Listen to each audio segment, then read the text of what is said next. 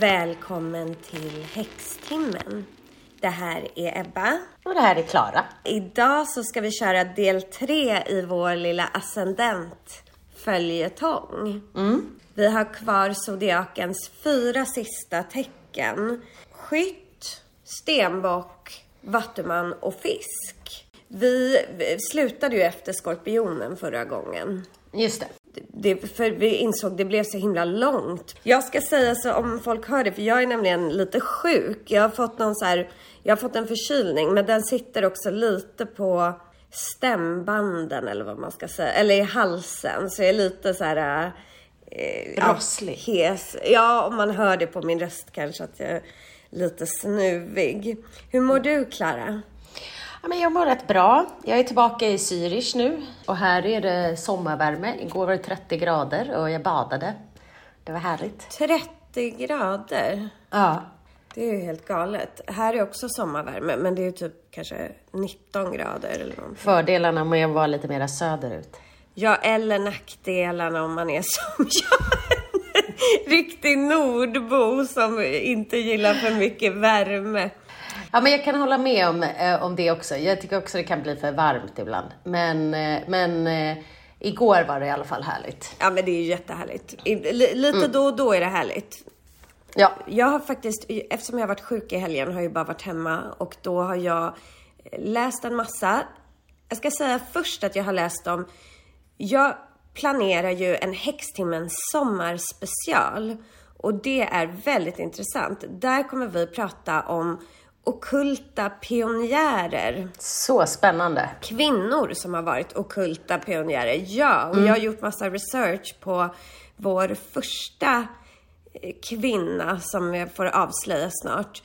Men vad hon gjorde och hennes liv och sådär. För jag tänker att, att vi kan vara så fria i vår andlighet idag och praktisera astrologi eller tarot eller vad vi vill, magi, beror på kvinnor som har så gått före i historien och gjort det möjligt för oss och varit banbrytande och utmanat både lagar och normer.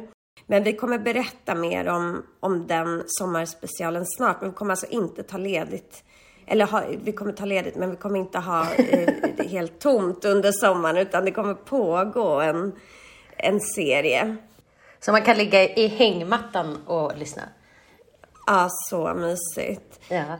Sen har vi, jag lärt mig om asteroider. Alltså det finns ju hur många asteroider som helst. Och de påverkar ibland vårt horoskop. Inte alltid. Alltså vissa har ju alla som Lilith och eh, Chiron och sådär i horoskopet. Men vad är en asteroid om jag får fråga? Jag har inte kommit så långt i min kurs. Nej men det är liksom, för att det vi tittar på det är ju planeterna i solsystemet. Det är ju de som utgör vårat horoskop. Alltså Mars och Venus och sådär.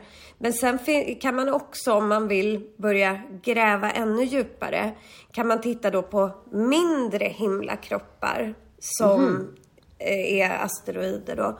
Men och det jag tycker är spännande för att när man tittar på asteroider då är det, jag ska säga att det finns hur många som helst. Men då är det så att vissa påverkas av dem. Om man till exempel har dem i nära konjunktion till någon av ens personliga planeter och då påverkas man av dem. Och jag gillar ju lite läskigare saker så att i helgen har jag eh, lärt mig, eller vad man ska säga, om en asteroid som heter Nessus. Som är en typ av förövarasteroid. För, Ja, alltså det är det som är spännande. De har så mycket nyanser. Okej. För att Mars till exempel som står för, alltså planeten Mars står ju för så här aggressivitet och drivkraft så. Men den är så stor del av vår personlighet så den blir så himla mycket i horoskopet. Alltså den kan stå för både sexualitet och för eh, aggressivitet och sådär. Medan asteroiderna är mer kanske pinpointar något väldigt eget och det är inte alla som har den då i konjunktion till någonting. Nej. Så att det har jag läst på. Det är väldigt spännande att eh, så här, kolla i olika horoskop vilka som har den här och så. Ja, man kan se den ofta om någon har blivit mördad typ. Då kan man ibland se att Nessus i förövarens horoskop till exempel är i konjunktion med kanske offrets sol eller något i den stilen. Ah, okej. Och när man gör sitt eh, birth chart, då, syns asteroiderna då? Nej, man måste titta på, på vissa sajter så kan man lägga till asteroider. Jag förstår. Och då kan det vara så att om jag lägger till det på mitt birth chart så är det inte säkert att det dyker upp för jag kanske inte har någon. Nessus har alla i sin, sitt horoskop. Ja. Men den är egentligen bara viktig om den är i konjunktion till någon av dina personliga planeter. Jag fattar, jag fattar. Jag hade den inte på något viktigt ställe och det var ju ganska skönt. Ja. Men usch vilken, vilken stress när man tar fram det. Okej, jag måste kolla mitt också. Det är lite kul för att alla de här har ju, eller inte alla, men väldigt många har ju namn efter romerska eller grekiska gudar och sådär. Och Nessus är just en, en våldtäktsman Nej, men, mytologin. Ja. ja, men och det här för oss lite in på att vi har fått lite feedback om, eh, eller input om zodiac shaming. Jag ska säga att jag, vi ska prata lite om det och vara snälla, men vi har ju pratat, vi har inte fått jättemycket feedback om det här ska jag säga. Vi har fått mest positiv feedback. Men det har varit några som har reagerat på som känner sig kanske lite kränkta Ja. av saker som sades om skorpionen och får jag anta då väduren. Men grejen, jag tänker så här, det man måste tänka är ju att vi är ju bara två personer som tycker någonting. Men sen så är det klart man kan känna sig, eh, bli lite irriterad på när någon pratar illa om ens stjärntecken.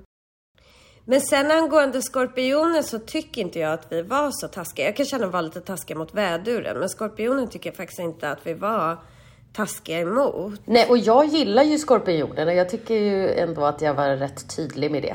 Ja, eller hur? Och du gillar ju väduren också. Ja, ja. Plus att väduren innehåller ju många av de egenskaperna som verkligen premieras i vårt samhälle. Man tar för sig, att man är driven och sådär. Men, men jag, nej, jag, jag, jag kan inte känna, jag, jag känner inte att jag ska ge någon ursäkt till skorpionen faktiskt. men däremot kanske till väduren att säga, ja, vi, vi ska tänka på att vara lite schysstare. Ja. Men samtidigt tycker jag att man måste få Alltså vi måste kunna prata på ett öppet sätt. Annars blir podden för tråkig. Men vi ska inte vara taskiga mot några tecken, Nej. givetvis. Nej. I Patreon efter det här avsnittet så kommer vi faktiskt att gå igenom en väldigt rolig sak som är ur en bok som jag har som är väldigt bra, en astrologibok där vi kommer prata om hur varje ascendent ser ut. Mm. Det är väl någonting som också är lite typiskt för ascendenten. Alltså att ascendenten påverkar utseendet mer än kanske soltecknet och måntecknet. Ja, för ascendenten är ju skalet och den fysiska kroppen och sådär. Men jag tycker mer att jag, för jag är ju lejon i ascendent och eh, vattuman i soltecken. Jag tycker att jag ser mer ut som de beskriver att vattuman-ascendenten ser ut här, måste jag säga. Än vad jag ser ut som lejonet. Men det finns olika. Jag vet att Agnes brukar säga att hon tyckte att jag ser ut som ett lejon. Ja, jag tycker det också. Nej, vi får gå in på det. Men jag ska säga Patreon som sagt, det är våran lilla så här betalkanal som vi är så tacksamma för. Och den hittar man på patreon.com slash häxtimmen eller hackstimmen. Och då kan man stötta oss med, jag tror det minsta beloppet är 30 kronor i månaden, så det är inte så mycket. Och eh, då får man ta del av sånt här extra material. Men nu ska vi gå in på ascendenterna som de har väntat. Jag ska säga så här, skytten spelade vi faktiskt in förra vändan. Så lyssnarna kommer få höra den nu, men då kommer det bli plötsligt lite annat ljud och lite annan ton i vårt samtal. Men vi sparade den för det blev så himla långt förra avsnittet annars och så blir det liksom fyra i varje avsnitt. Så att nu får ni höra skytten och sen återkommer vi här med stenbocken. Ja men var är vi nu? Ja jag ska fortsätta Ja. för nu är vi på ascendenten skytt. Japp. Tro, hopp och kärlek. Ja. Jag gillar ja, ju skytten väldigt mycket. ja jag med, jag älskar skyttar. För att jag är det i mån. Ja, ja men och jag gillar ju dig och Ja. jag gillar många skyttar som jag känner. Okej, jag ska säga en sak som jag skrivit här. Tro, hopp och förmågan att visualisera det som kan vara är essentiella uppgifter för din själ. Det här är till skytten alltså. Det finns en tydlig optimism alltid hos skytten. Entusiasm och liksom tro på livet. Jag skrattar för att jag har ju precis köpt en Ja, det har vi inte sagt. Klara har blivit eh, husägare Ja, eller tomtägare. ruckelägare kan man ju säga. Och det här är ju roligt för du sa ju så här, läs upp den här första meningen igen. Tro, hopp och förmågan att visualisera det som kan vara. Exakt. Jag har ju då alltså köpt ett ruckel på en liten ö i Stockholms skärgård dit man måste åka båt. Jag kan inte åka båt, jag har aldrig åkt båt i hela mitt liv. Eh, och jag är verkligen inte någon snickare. Så att jag har tro och hopp och kan visualisera hur fantastisk den här skärgårdsdrömmen Ja. kommer bli. Ja, Medan min pappa är så här, du kan inte köpa det här, vad är det här, det här det går inte att bo men han är ändå skytt själv. ja.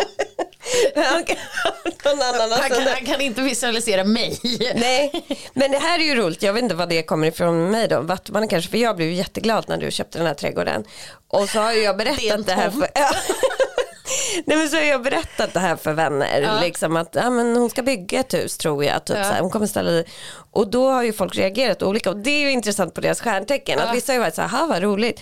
Och vissa har varit så här, hur har hon tänkt att hon ska bygga? Och jag bara, nej men jag vet inte. Det får... Och då kan du hälsa dem, hon har inte tänkt. Hon har visualiserat. Ja, ja, och så har vissa då sagt så här, "Ja, det kommer ju bli väldigt mycket jobb.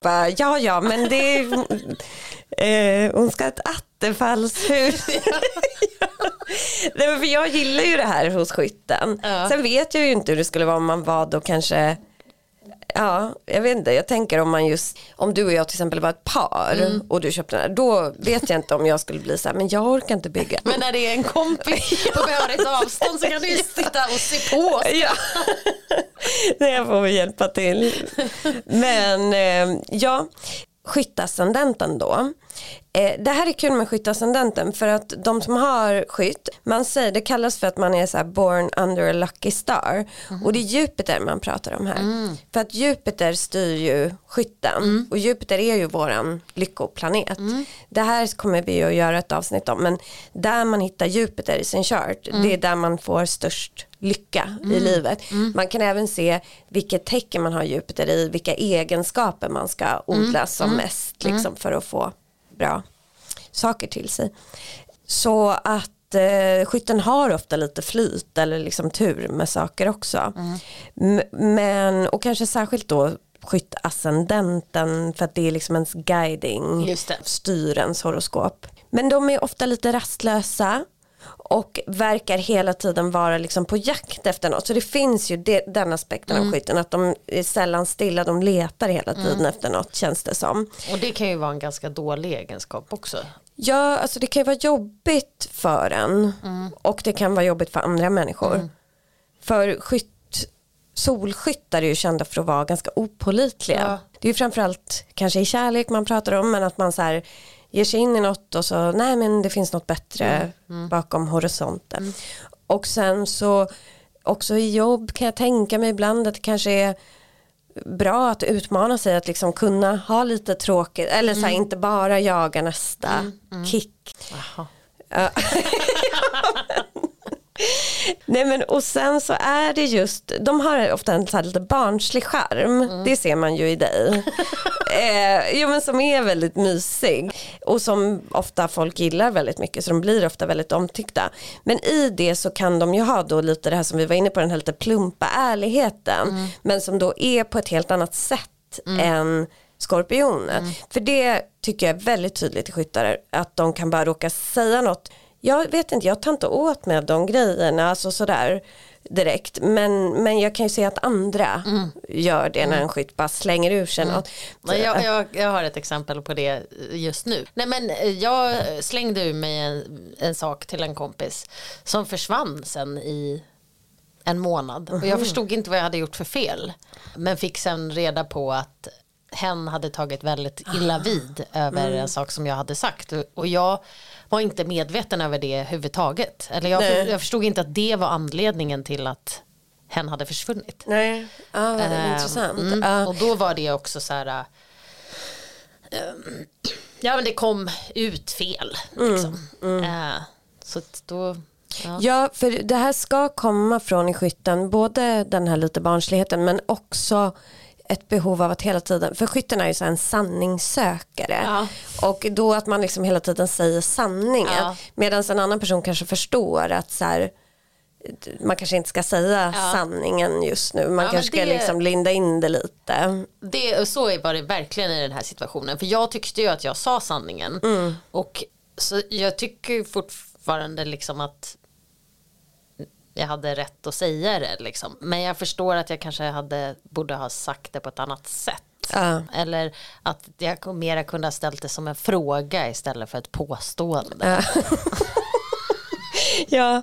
Det är verkligen någonting som jag behöver tänka på. Jo men det är, ju, det är ju också en sida man kan jobba med om man är lite medveten om den. Att bara försöka så här, ja det kanske inte är, eller så vill man vara så här. Men man kan ju tänka liksom att eh, för en sak till då med skytten här i, det är ju att de har ofta väldigt mycket åsikter och de delar väldigt gärna de här åsik- åsikterna. Så nu är ju det här ascendenten återigen, det blir mycket nu att vi liksom går in på tecknarna men det är ju för att sol och måne och ascendent är ändå rätt lika varandra. Men beroende på vad man har för andra tecken i sina stora tre så kanske inte alla känner av det här lika mycket men de flesta med skyttascendent är utåtriktade och hyfsat självsäkra i alla fall. Men då kanske det blir mer så om man till exempel är lejonskytt och sollejon med skytt då kanske man är jätte Ja, är man, är man, har man kräfta där så går man ju hem och gråter. Ja men det är det jag tänker eftersom vi pratar om det. Du har ju då någon slags dualitet i och med att du är både väldigt känslig och väldigt så här, snabb på att reagera och ganska så här stolt hård. och Exakt, jag bara, Ja. som en schizofren. bara, Ja, ja. Men, nej, men så det blir väl, för jag tänker typ en jungfru stenbock med skyttascendent kanske blir lite mer nedtonad så. Men så här, det, det är olika vad man tycker om skytt, verkligen. Vissa tycker att de är lite naiva och andra tycker bara att det är härligt optimistisk liksom. Men det goda humöret är en tydlig markör för den här ascendenten. Även om de själva känner sig låga så hittar de ofta sätt att så här, ha roligt, sprida lite glädje. Men sen finns det ju en sak till i den här ascendenten för att skytten är väldigt dragen till andlighet, till alltså, filosofier och eh, sp- spiritualitet i olika former, liksom idéer och man kan säga akademiska studier men jag tänker att det är lite mer fritt. Man vill lära sig om världen, man vill lära sig om andra kulturer, man vill se och förstå mer. Så att det är kunskapstecken också, för det glömmer man ofta bort. Det är bara det här de är roliga och så, men de är också hela tiden på jakt efter sanningen och sådär. Och det kan gå åt olika håll. Antingen kan de bli inspirerade och härliga. Det de ska akta sig för är att bli för så dogmatiska i sina åsikter. För en negativt uttryck för en skytt, det är att vara en så här Ja men ni vet sån här spirituell ledare som är skev. Startar sekter. Ja men ty, Ja. det, där kanske lite mer skorpion men ändå åt det hållet att man är så här, så här jag äter aldrig, alltså typ någon konstig så här, Ah. du vet det, det kan bli alldeles för mycket, man måste hitta sätt och även om det, de har den här öppna optimistiska så har de lätt att gå in för hårt i vissa eh, filosofier för att de tror att här har jag hittat sanningen. Sanningen. Ja kändisar då innan vi går vidare. Och här tycker jag verkligen man kan se lite, inte kanske född under en lycklig stjärna med den första men ändå den här optimistiska synen. Och det är prinsessan Diana. Mm, mm. Brigitte Bardot, det tycker jag så här, känns rimligt. Paris Hilton tycker jag också känns rimligt. Mm, mm. Oprah Winfrey. Anne Hathaway, Nelson Mandela, Angela Merkel och faktiskt Olof Palme hittade jag. Det är en rätt blandad skara men Ja, jag tycker ändå bra. de har något så här som man tänker är expansivt. Mm, verkligen. Och jag tänkte säga, liksom, nu, jag kan inte tillräckligt med om, Angela Merkel, men jag tycker också de har en lite så här uh, carefree. Även om Olof Palme, alltså även om de jobbar med viktiga saker, Nelson Mandela, alltså men det är ändå så här uh, någon lättare Mm. syn på det än typ Hillary Clinton. Ja verkligen, de känns mer approachable. Ja. Oprah Winfrey är det där också ju. Ja men och också så här, hon har ju inte heller haft ett helt lätt liv. Nej. Men hon kommer ju, mm, vad säger man, in, eh, intrycket man får av henne är ju inte särskilt tungt. Eh, Nej, hon, nej, det känns inte ju som alls. att hon har lyckats hantera sina Ja. svårigheter med en positiv syn och så Ja. här, jag kommer klara det här liksom. På samma sätt som Nelson Mandela också har ju inte haft det särskilt lätt. Nej och sen om man säger barnslig skärm då måste man ju ändå se Prinsessan Diana vet jag inte för jag eh, var så liten. Nej, jag kan inte. Men Brigitte Bardot har ju det på något sätt. Paris Hilton har väl lite det. Oprah har ju det. Alltså den här lite så här Nelson. Okej nu kommer vi tillbaka. Hallå hallå! hallå hallå. Ja nu kör vi stenbocken. Då eh, kickar jag igång stenbocken eftersom det är ett jordtecken. Och vi delade ju upp att jag hade jord och luft och du hade vatten och eld. Ja, och då kan man väl säga, du får ju eh, add-on som vanligt här. Ja. Om man då har stenbock i rising så kan man uppfattas som seriös, karriärsdriven och väldigt ambitiös. Och man är också driven av status och eh, rikedom. Och man kanske också ger ett intryck av att vara väldigt eh, sofistikerad. Och eh, också eh, self-starters och go-getters. Så att de är ju väldigt ambitiösa, eh, karriärsdrivna och, och liksom, ja, de tar vad de vill ha, de jobbar hårt, de tänker också långsiktigt snarare än kortsiktigt. Man kan inte vinna deras förtroende på, på en natt, utan man måste liksom jobba också långsiktigt med sin relation med en stenbock för att bli tagen på allvar av. Och de här grejerna du säger är ju helt, eh, du beskriver ju väldigt väl stenbocken. Jag tänker att vi ska tänka på bara att vi pratar om ascendenten. Så att det blir ju här mycket hur man framstår eller hur man liksom presenterar sig själv. Och det här kombineras ju givetvis med vad man har för soltecken. Så att om man har ett eh, lejon i sitt soltecken, då kanske man med stenbocksascendenten vill till exempel man är mycket mer långsiktig i sin kreativitet. Då kanske det är det som driver en men att man då använder stenbockens förmåga att ta sig an saker långsiktigt och sådär. Och det är ju lite kul att, för att stenbock är ju ett djur. Varje tecken har ju någon symbol och stenbocken är ju, stenbocken är både en mytologisk figur som är en slags havsget, alltså en get med, med sjö, vad säger man, sjöjungfru, eh, Stjärt. näbb höll jag på att säga. Ja. Det, men sen är ju mountain goat är ju ett djur som på svenska heter stenbock.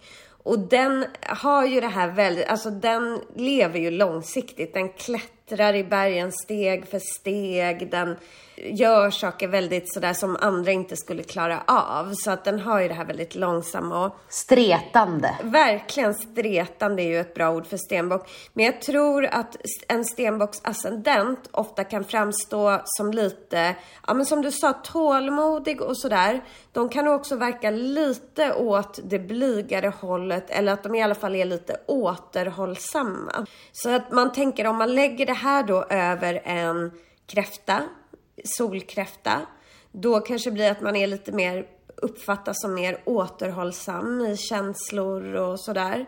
Om man lägger det över en vattuman, sol, så kanske man där under är ganska liksom annorlunda men det framstår som lite mer eh, traditionellt och sådär med den här stenbocksascendenten. För det är ju också en grej i stenbocksascendenten att de, de är ofta lite, de har också någon så här traditionell grej som man tänker att de eh, väljer sobra färger och se, kammar håret sådär. Det är liksom det mer ordentliga.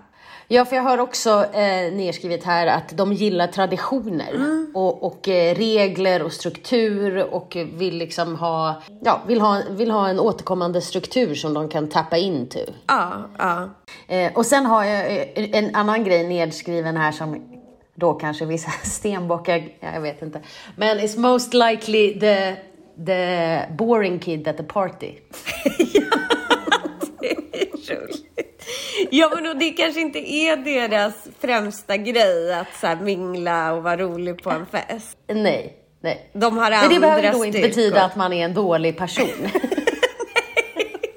Nej, de kan ha andra saker. Och som sagt beror ju det här ganska mycket på vad man har för, för soltecken.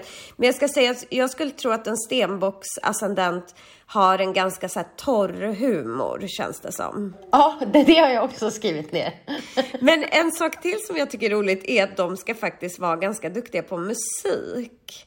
Men då tänker jag så här, bara automatiskt tänker jag typ så klassisk musik, piano och sådär. Ja, fiol tänker jag också.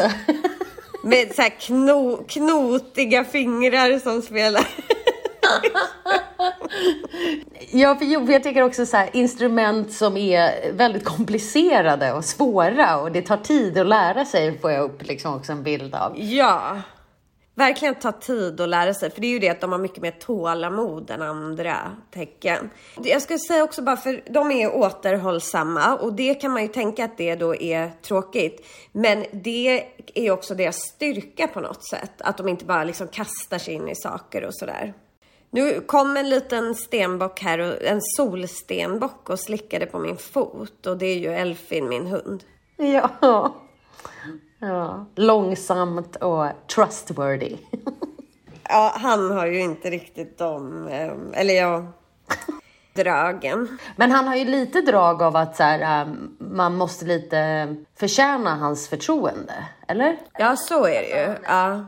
Jo, men jag ska också säga att eh, den här personen eh, som har den här ascendenten ofta framstår som faktiskt också att den så klarar sig själv. Den är inte någon som bara fladdrar runt, utan det är någon som, som tar hand om sig själv och så och klarar sig själv. Det, men också måste säga, det sa ju du lite där, men eh, för att tydligen så, så påverkar ascendenten vår barndom en del. Och då, alltså vilka vi är som barn.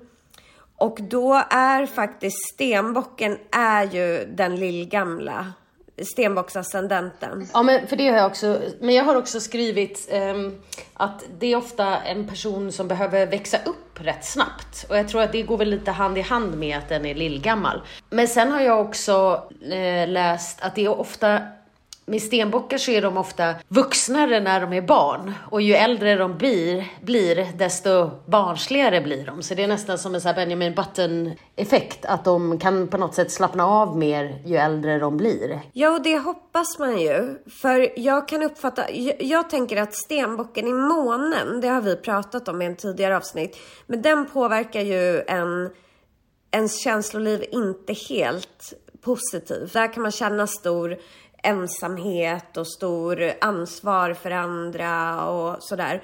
Och det hoppas man ju verkligen att de, att det gäller liksom alla Stenbocks placeringar, att de får lättare och lättare att handskas med sig själva och sina känslor ju äldre de blir. För i stenbocken, det tecknet går ju verkligen inte hand i hand med känsloutbrott eller kanske känslor överhuvudtaget. Och då är det ju så Alltså de är ofta väldigt känsliga har jag förstått, där under. Men det är inte det man visar utåt. Och då kanske det blir ganska svårt att så få utrymme för sina känslor eller att bli hörd känslomässigt och sådär. Man kanske känner att man ska ta ansvar istället och vara duktig så. Men ja, det, det är faktiskt så att har man stenbocksascendenten så kan det vara så att i, i barndomen att man har någon typ av problem med sina föräldrar. Det behöver inte vara så allvarliga problem, men det kan göra att man på något vis känner sig inte sedd eller känner att man är den som ska ta ansvar och sådär. Vi har ju pratat om vilken planet som styr varje tecken.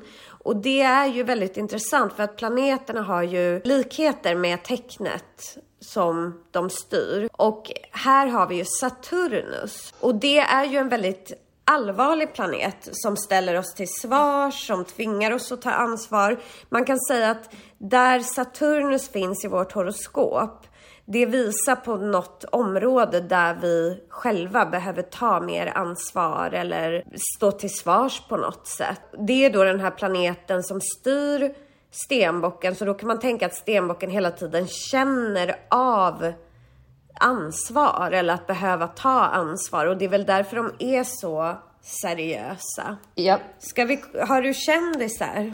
Ja, jag har kändisar. Zoe Deschanel som faktiskt har Capricorn eller stenbock, sol och måne också. Nej men gud. Ja. ja, det blir ju väldigt mycket stenbock då. Jo, men det tycker jag. Ja, jo, jo, hon ska vara så lite quirky. Ja, exakt, exakt. Eh, så jag kan hålla med om att det är lite torr humor, men jag tycker inte riktigt jag får så här seriös vibe av henne. Men vad vet jag, jag har ju bara sett henne i filmer. Kylie Jenner är ju Stenbocks Rising. Och jag tycker det är ganska intressant för att hon är ju, det här är min personliga analys av henne, så är ju inte hon, hon är inte så rolig tycker jag i programmet och så. Jag tycker hon är ganska tråkig. Men hon är ju den typ en av världens rikaste. Alltså hon är typ rikare än Kim och alla de där. Eh, för hon har lyckats göra så jävla mycket business på ah, okay, sitt varumärke okay. och så. Uh, Ja, men en annan kändis då som är stenbock i eh, Rising är Zac Efron. Ja, det tycker jag faktiskt man kan se. Precis, och jag tycker också han är på något sätt lite stretande i liksom, han, eh, han jobbar hårt liksom, för sin karriär och för, det är ingenting han tar lätt på där. Jag ska bara säga lite tips till eh, Capricorn, as, eh, Capricorn Risings. Och det beror ju också på hur mycket man identifierar sig med stenbocken. För det är ju olika. Ibland känner man av de här dragen jättemycket, ibland kanske man inte gör det jättemycket.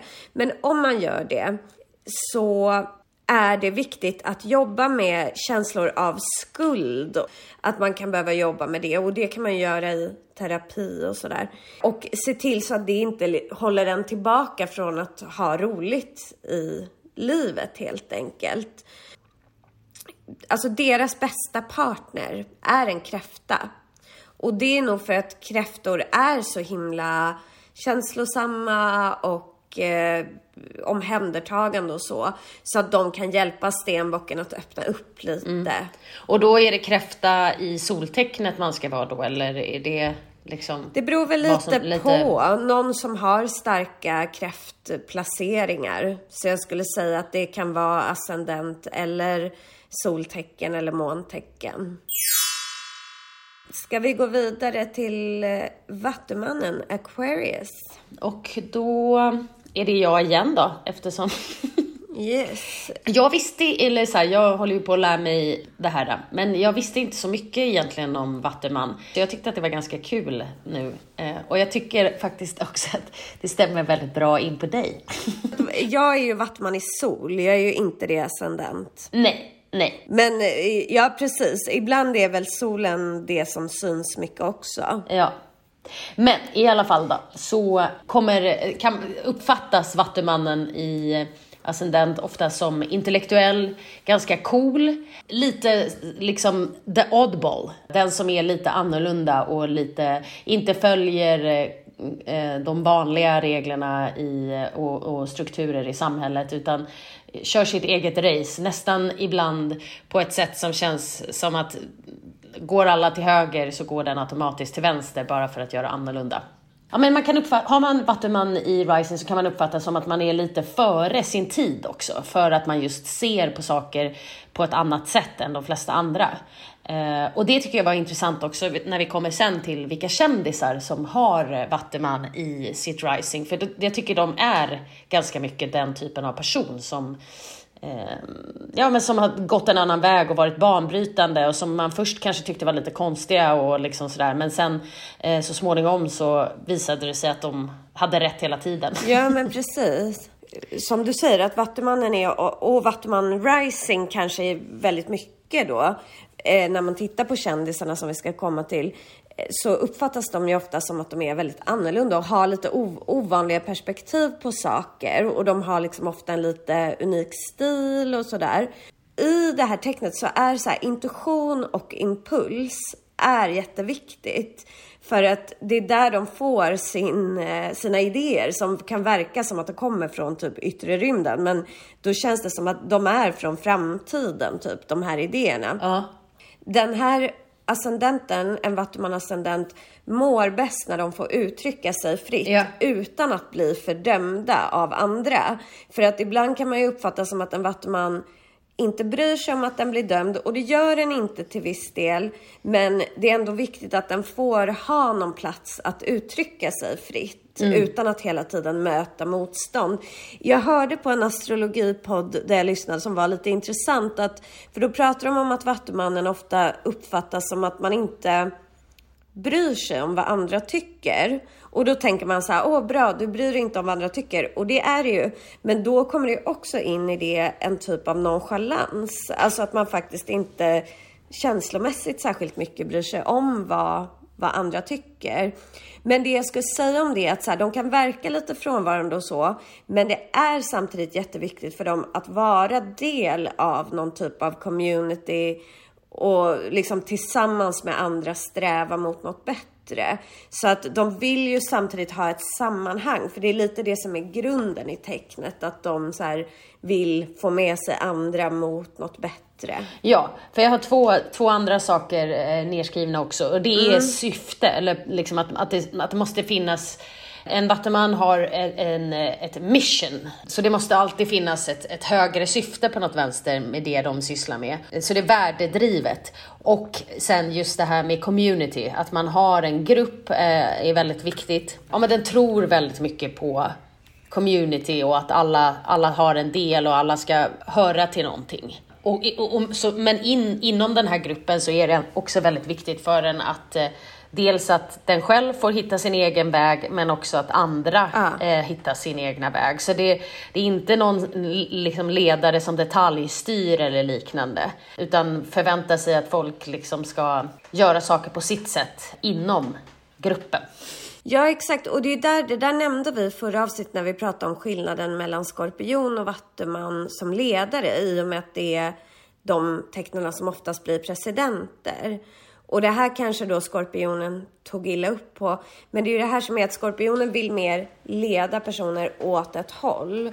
Och vattumannen vill mm. mer kanske leda gruppen mot att hitta sig själva typ. Ja. Sen kan en vattuman fortfarande vara en vidrig människa. Men man kan inte bortse från att det här är de värdena som är kopplade till mm, tecknet. Mm ska säga att eh, då när man tittar på barndomen hos en vattuman barn eller ascendentbarn och det här känner jag igen mig fast jag är då solvattuman men ja. barndomen eh, så är de ofta liksom vänliga och ganska så glada. Ja. Eh, men de har väldigt stora inre fantasivärldar. Ah. Och de har alla möjliga olika sorters vänner och de gillar konstiga djur och ja, men sådär ah. liksom utforska världen. Ja, men det är väl för att de har den här lite oddball och då gillar de andra konstigheter också kanske? Ja, men det som är lite speciellt med Vattumannen är att även om de ofta är lite, eller Vattumans ascendenter som vi pratar om, de är lite oddball, men de blir liksom ändå inte riktigt utanför. Nej, nej. Och det måste ju ha att göra med det här med att, att det är viktigt med communityn för dem. Ja. Vattuman barn kan känna ibland att de är annorlunda än sina jämnåriga. Men det är också deras gåva. Så att om de har om man har ett vattumanbarn eller så som känner sig annorlunda så handlar det inte om att man ska säga nej du är precis som alla andra. Utan man ska snarare låta dem utforska och eh, så det här som är annorlunda och kanske snarare kommunicera till den personen att det är okej att vara annorlunda. Det är någonting som ja. är unikt med dig. Ja, men och då är ju såklart Barack Obama vattuman i Rising och det tycker jag känns klockrent. Alltså han har ju, känns verkligen som att hans sätt att styra, han ser långsiktigt, han ser värdeburet, alltså hans ideologier bygger på ett eh, större syfte. Också att han liksom på ett sätt tyvärr var lite före sin tid kanske också. Ja, och sen så har eh, en annan eh, av mina favoriter, eh, David Bowie är också, och det tycker jag också känns, han känns ju som att han var från framtiden. Alltså eh, för att koppla tillbaka till det som du sa, att det känns ju verkligen som att han var banbrytande på så många olika sätt. Verkligen. Och jag tycker också liksom, alltså det här som vi pratade om utseendemässigt. Han klä, klädde ju sig och det handlade ju mycket om hans appearance eh, som var annorlunda. Vilket också är då typiskt för, för Rising. Och, och han var stenbock i soltecken. Aha, vad intressant. Ja. Och ja, det här är spännande också. J.K. Rowling, eh, Harry Potter-författaren. Det är ju jättespännande. Och hon är ju verkligen så här, fascinerad av det annorlunda och liksom... Helt egen inre värld. Ja. Och också banbrytande. Varför hon heter J.K. Rowling, alltså J.K. är ju för att de trodde inte att en eh, bok av en kvinna skulle sälja så mycket. Så de ändrade, eh, tog, alltså att de tog bort hennes förnamn. Ja. Så man skulle tro att boken är skriven av en man. Precis. Precis. Alltså jag skrev upp några för att jag började kolla på det. För jag blev, när jag såg eh, att eh, tidigare då att Barack Obama och David Bowie var Aquarius Rising så blev jag såhär, men gud, måste kolla mer personer som är det. Så jag skrev upp några och jag tycker det är väldigt intressanta människor. Dels de du har nämnt, men sen även Carl Gustav Jung. Mm -hmm. En av psykologins och mycket andlighetsfader. Han är samma som Barack, alltså Lejonsol mm. med eh, Aquarius Rising. Och den kombinationen verkar vara ganska vanlig för det är även Madonna. Jaha. Och tänk vad hon, ja hon är Lejonsol och eh, Aquarius Rising. Och tänk vad Madonna var, har varit banbrytande. Verkligen, verkligen. Och udda liksom. Ja. Eh, alltså, och alltid på något sätt omfamnat sin eh, uddhet. Ja, ja verkligen. Ja, men, ja för och nu, nu är ju hon, hon är ju udda fortfarande, men nu är hon ju liksom, jag vet inte, hon är ju väldigt, ja, det är inte plastikopererat.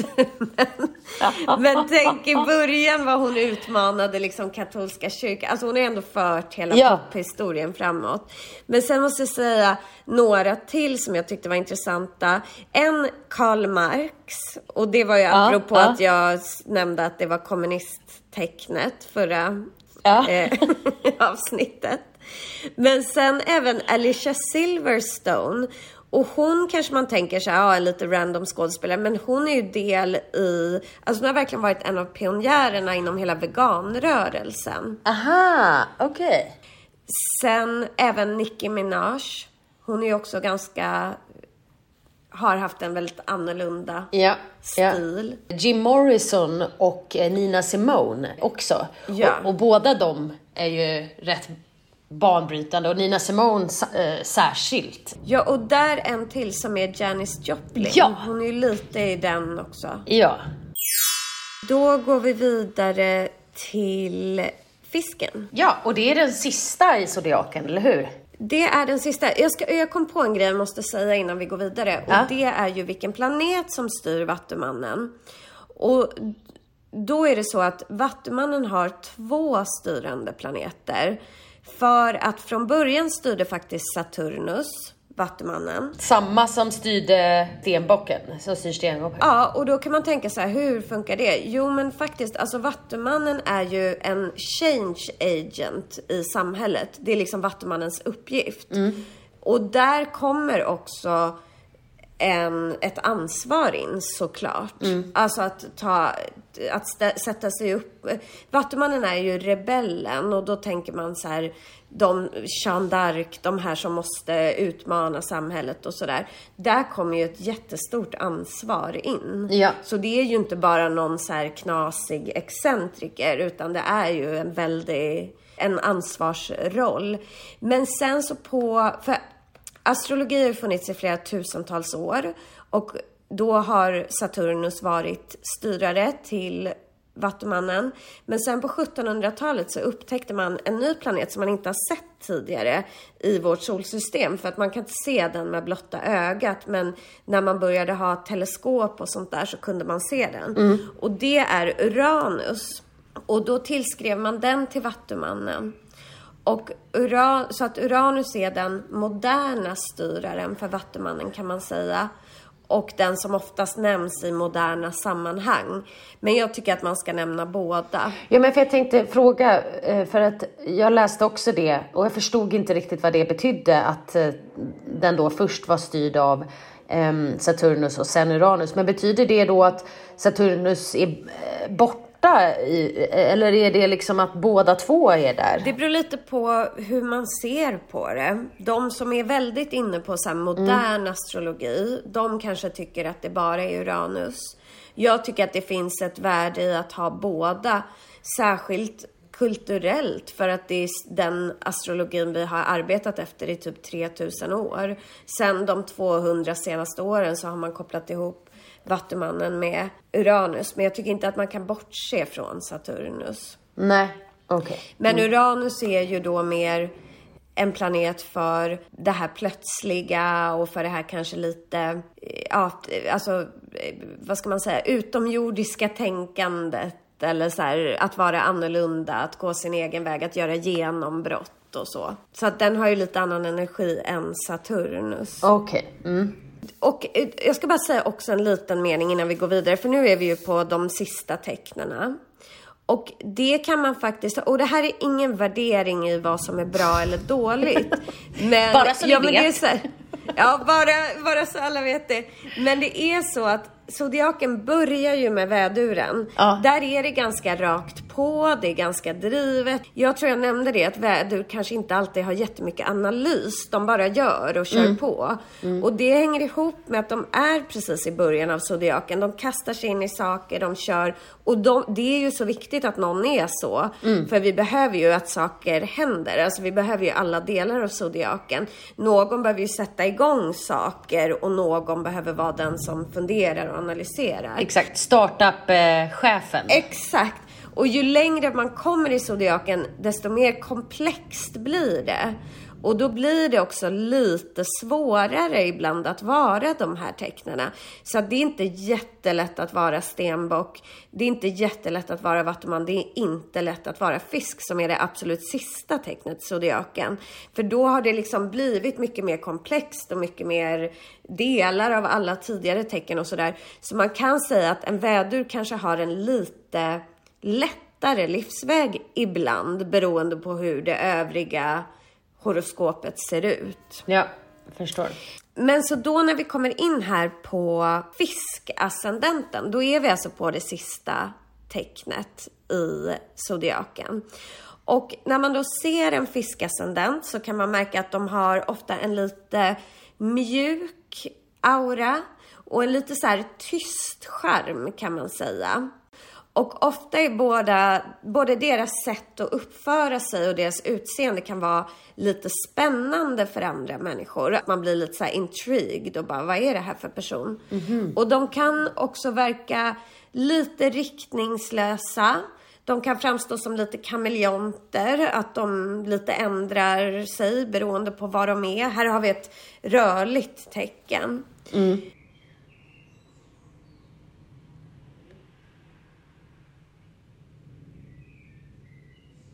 de har lite rörlig personlighet. Och den här ascendenten kan man säga att de ser världen lite som de vill se den och man kan beskriva dem lite som att de är lite så här huvudet bland, bland molnen. Men de är sökande personer och det som de gör är att de känner sig fram i livet. Vi har ett rörligt vattentecken här, så de snarare känner sig fram i livet än att de går på så här fakta och så. De vill inte ha hård fakta. Här kan man ju se lite motsatsen kanske till stenbocken. För här är det så att för mycket planering och struktur får dem att känna sig begränsade. Och de är väldigt känsliga och plockar jättelätt upp energier och stämningar från omgivningen. Så att det är viktigt för dem att tänka på att inte umgås med människor som ger dem negativ energi eller vara till exempel på en arbetsplats där det bara är massa negativ energi och sådär. De har ofta ett behov av flykt och här kommer en grej in med den här ascendenten som de ska tänka på och det är att de är extra känsliga för droger, alkohol och så, mediciner och sådär. Så att de ska försöka att vara lite försiktiga med det. Men de är ofta väldigt kreativa, väldigt spirituella och de dras till liksom konst, film, drama, musik, sådana saker som de kan lite drömma sig bort i. Men de, man kan se dem lite som att de, de kan nästan uppfattas som lite så andliga varelser. Det är också för att de, de är det. Alltså de är väldigt utvecklade själar kan man säga. Ja, vad fint det låter. Utvecklade själar. Mm. Ja, det är fint. Men man ska vara försiktig också. För att de är idealister och väldigt känsliga. Så att de är väldigt fina, men som sagt, de behöver vara försiktiga med att inte vara i till exempel destruktiva relationer. Kan bli väldigt nedbrytande för dem. Ja. De får vara försiktiga med droger och sånt som jag nämnde. De ska vara försiktiga med negativ energi överlag. Och sen så då som barn så är de här väldigt så här drömska och har verkligen en fantasivärld som de kan bli helt förlorade i. Mm, mm. Och de behöver eh, skydd faktiskt som barn för att om de inte får det så absorberar de negativ energi och mår jättedåligt eh, av det. Och de kan vara sådana barn som liksom låtsas att det är okej när andra bråkar, alltså om det är bråkigt hemma och sådär så är det förödande för dem. Men de kan låtsas att det är okej och sådär. Och någonting som är jätteviktigt för fiskascendenter oavsett var, vilken ålder man befinner sig i eller så. Det är meditation och eh, att utveckla sig andligt. Så de ska bejaka det? Verkligen bejaka det. För då kan de också få Eh, möjlighet att istället använda den här gåvan av andlighet eller av känslighet och andlighet och så snarare än att försöka trycka undan det. För att om de bara försöker trycka undan sin känslighet då kan det få utlopp i att de till exempel eh, festar eller dricker för mycket eller så just bara för att få stänga av den här känsligheten de behöver både meditation och andlighet. Sen behöver de också jobba på att sätta gränser. De styrs av planeten Neptunus och det är just en sån här väldigt andlig planet som har en väldigt sån här ja, drömsk aura och kan förleda oss kan man säga. Där vi ser Neptunus i våra egna horoskop, det kan man se, det är ofta en plats eller ett område där vi just kanske har orealistiska tankar och drömmar eller har lätt att förlora oss. Så om man till exempel har Neptunus i sjunde eller femte huset så kanske man är en sån person som lätt förlorar sig i romantik eller konstiga relationer eller sådär. Och varför sjunde och femte huset? Vad står de för? Sjunde huset är huset för nära relationer, partnerskap. Femte huset är huset för romans. Men även för kreativitet och lek och sådär, barn. Och ja, och deras perfekta partner är eh, jungfrun. Och jungfrun är ju det att de liksom har fötterna på jorden och är väldigt praktiska och sådär. Så de kan då hjälpa fisken att få lite mer struktur i. Just det, just det. Men här ska jag säga några kändisar och vissa då stämmer sorgligt mm. in på det här och vissa kanske på ett bättre sätt. Och mm. en är ju Whitney Houston. Mm. Och där har vi ju då problem med eh, droger och eh, så. Nej men i Whitney Houston ser man ju den här otroliga känsligheten som ledde till eh, drogproblem och så. Och också destruktiva relationer. Ja, och en svår barndom. Eller knepiga saker i barndomen och sådär. Vi har också Michael Jackson. Ja. Ja, så båda de är ju ganska sådana tydliga exempel på det. Eh, men sen har vi lite andra som kanske använder det här på ett lite annat sätt. Eh, Gwyneth Paltrow. Hon är ju väldigt spirituell. Ja, det är ju faktiskt rätt festligt. Johnny Cash. Han var ju för sig också då, han var väl alkoholist? Ja, jag tror det. Han hade väl mm, och, droger också, tror jag. Men, ja. Men sen kommer vi tillbaka till lite mer positivt. Deepak Chopra. Det tyckte jag var festligt när jag ja, såg. Ja, eller hur? Två som jag tycker man kan känna det här när vi pratar om lite drömsk närvaro och sådär. Billie Eilish och Alicia Keys. Ja, verkligen. Och Båda också, de är ju lite så. Ja, men precis. Drömmiga och också så här. Jag uppfattar dem också så, eller som känsliga själar också. Alltså deras musik är ju, den har ju en djupare mening oftast. Det är inte liksom bara pop sånger, även om det är det också. Eller ja. Eh, men det sista kändisen som jag tycker är ganska kul, Dr. Phil. Va?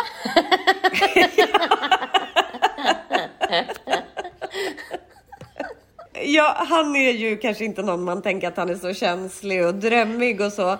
Men han jobbar ju ändå som psykolog. Exakt, ja. Han har ju vigt sitt liv åt att hjälpa andra och vara Men, känslig. Vet du vad han är för and i sol och måne? För det är ju lite intressant. Det kan ju också... Jungfru i sol. Måne vet jag inte. Ja, men det kan man ju se då. Alltså för att, att han ändå då är så här är strukturerad och han gör en karriär av det här och han gör det på ett eh, så här, ja. tydligt sätt. Och så, men då med, med fisk i rising. Så, ja. ja, verkligen. Då har vi gått hela zodiaken runt. Det tycker jag vi har gjort på ett eh, bra sätt.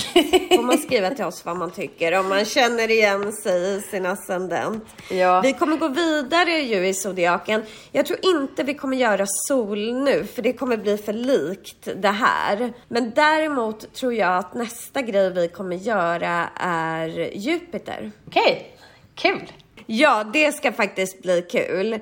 För där man har sin Jupiter, det är de egenskaperna man ska utveckla för att få störst tur och flyt i livet. Så att du hade Jupiter i Skorpionen sa du? Precis, det stämmer bra. Så då betyder det alltså att jag ska gräva mera? Eh, vi ska gå in på det, vad det ger för, för det ger dig både, man tittar både i husen, vad, i vilket hus det finns och eh, i vilket tecken. Och eh, då ger det dig vissa liksom egenskaper och så som du just ska odla för att eh, få eh, nå längst och få störst tur. Så när du gör de här grejerna då, då ser liksom Lucky Star, Jupiter dig och belönar dig för det. Och här kommer jag också tipsa om amuletter som man kan använda. För då kan man använda, mm. göra en amulett som är kopplad till sitt Jupiter-tecken och använda. Och det som är lite kul med det här är ju att det här kan ju vara ett helt annat tecken än vad man har i sina stora tre och sådär. För du har ju inte skorpion någon annanstans. Nej, det har jag ju bara där. Ja, och jag har min Jupiter i skytten och det är ju inget som finns i mina stora tre eller sådär. Nu ska vi spela in Patreon exklusivt avsnitt om hur varje ascendent ser ut. Alltså det är allt från vad man har för ögonform till eh, tandrad. Oj, så specifikt! Inte på varje, men ja. Men ja. tack snälla ni för att ni har lyssnat och ja, eh, ta hand om er jättemycket.